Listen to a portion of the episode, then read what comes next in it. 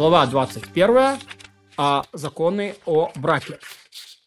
А, находки жены, плоды ее труда принадлежат мужу. То, что она для него делает, все определяет местным обычаям в тех краях, где принято ткать, ткет, вышивать, вышивает, прясть, придет. А если женщина этого города принято делать эти работы, то он вправе заставить ее только прясть шерсть, поскольку лен вредит э, рту и губам. А придение работы предназначено для женщин, как сказано, каждая женщина, которая мудрая сердцем своим, э, э, э, э, прила своими руками. Если через силу э, произвела она больше, чем следовало, то излишек принадлежит мужу. Пусть даже и он богат, пусть даже они несколько, у него несколько рабынь у нее, она все сидит вовсе без дела, потому что безделие ведет к разврату. Однако не заставляют ее трудиться целый день, по мере богатства сокращать на свою работу. Кто заклял свою жену обетом, чтобы та никакой работы не делала, то пусть разведется и выплатит по ктубе. Ведь безделие приводит к разводу. Если жена умывает мужу лицо, умывает руки, ноги, наполняет ему бокал, стелит ему постель и неизменно готова служить мужу, например, подать ему воды или дать сосуд, или взять у него что-либо и подобное, то не обязана прислуживать его отцу или сыну. И если вещи она делает только сама, даже если у него есть несколько рабынь, и только жена вправе делать эти вещи для мужа. И есть и другие работы, которые жена делает для мужа, если они бедны. Например, печет хлеб в печи. А Эзра предписал женщинам вставать рано и печь, чтобы, хлеб, э, чтобы был хлеб для бедных.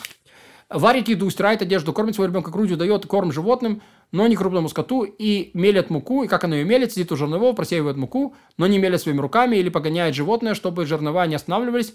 Если принято у них молоть ручной мельницы, мелет. О чем идет речь? У бедняка. О бедняке. Но если привела ему рабыню или имущество владельцу, которого подобает купить одну рабыню, или если у нее есть одна рабыня, или если у него хватило средств, чтобы купить одну рабыню, жена не мелет, не, не печет, не стирает, не дает корм скоту. Если она привела двух рабынь э, или имущество, владельца которого подобает купить двух рабынь, и, или есть у него две рабыни, или если она подоб, подобает ему купить двух рабынь, она не варит и не кормит груди ребенка, но дает его рабыне для кормления. Оказывается, что работ, которые, э, которые каждая женщина делает для мужа, всего пять. Умывает лицо, умывает руки и ноги, наполняет бокал, стелит постель. Всегда остается готова услужить им. А работ, которые некоторые женщины делают, а некоторые не делают, всего шесть. Мелет, печет, варит, стирает, кормит грудью, дает корм скоту. А все работы, которые женщина делает для мужа, делает для мужа и не да, за исключением наполнения бокала, стилания постели, омывания рук и ног. Если у нее цикл, то она не делает. Так постановили из-за из вожделения, чтобы не пожелать овладеть ее. Поэтому, когда она не да, постель она ему стелит в его отсутствие. И бокал ему наполняет, но не, в, не передает в руки, как обычно, и ставит на что-то или на землю, а он берет. А женщина, которая разбила утварь во время работы у себя дома, свободна от оплаты. Это незаконное постановление. Если так не поступать, то мира, э, то мира в доме никогда не будет. Она будет бояться и уклоняться от большей части работы, и она, они будут ссориться. Если женщина уклоняется от какой-либо работы из тех работ, которые она обязана делать, ее заставляют их делать даже плеткой. Если муж заявляет, что жена их не делает, она заявляет, э, что не уклоняется, поселяют к ним э, женщину или соседей. И все, э, и все определяется тем, что покажется судье возможным в этом деле. Все то время, пока женщина кормит и уменьшает ей объем рукоделия и добавляют ей к пропитанию вино, то есть если она кормит грудью, то и другие вещи, которые хороши для молока. Если назначили ей подходящее пропитание, но она желает есть больше, или желает есть другое кушание из-за болезней страсти брюха, болезненной страсти брюха, она есть из своего сколько захочет. Муж не вправе возразить, что если она будет есть слишком много или слишком дурную пищу, то ребенок умрет, ее телесное страдание важнее. Родила близнецов. Не заставляют ее кормить обоих, но кормит одного, а второго муж нанимает кормилицу. Если женщина захотела покормить ребенка подруги вместе со своим ребенком, муж вправе распротивиться и позволить кормить только его ребенка. А дала обед, что не будет кормить ребенка, муж заставляет ее, она кормит, пока не исполнится ребенка 24 месяца. Будет то мальчик или девочка. Она говорит, я буду кормить своего ребенка, а он не хочет позволить своей жене кормить, чтобы та не подурнела. Даже если у них есть несколько рабынь, ее слушают, потому что страдание для нее расстаться своим ребенком. Она была бедна, вот, и обязана кормить, а он богат.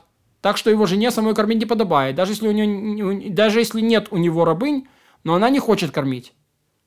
Э, он нанимает кормилицу или покупает рабыню. Ведь жена возвышается с мужем, но не а, а, опускается, так он уровнем финансовым выше.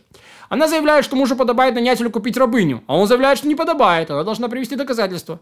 И нет здесь места клятве. Женщина, которая развелась, не принуждают кормить, но если она хочет, то муж дает ей плату, и она кормит э, младенца. А если она не хочет, то дают ему его ребенка, и он им заботится.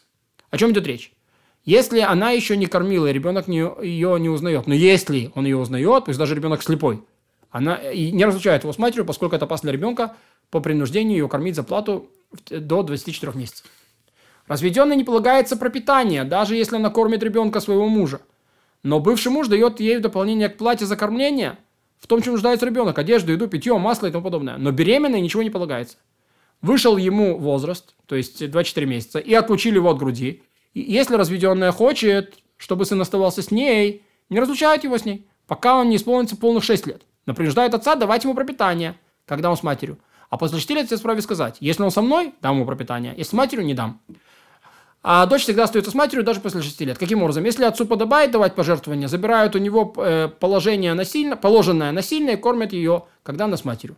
А, и, и даже если мать вышла замуж за другого, дочь остается с ней, отец кормит ее по закону, по жертве, пока не умрет, и пока не станет она кормиться а, из его имущества.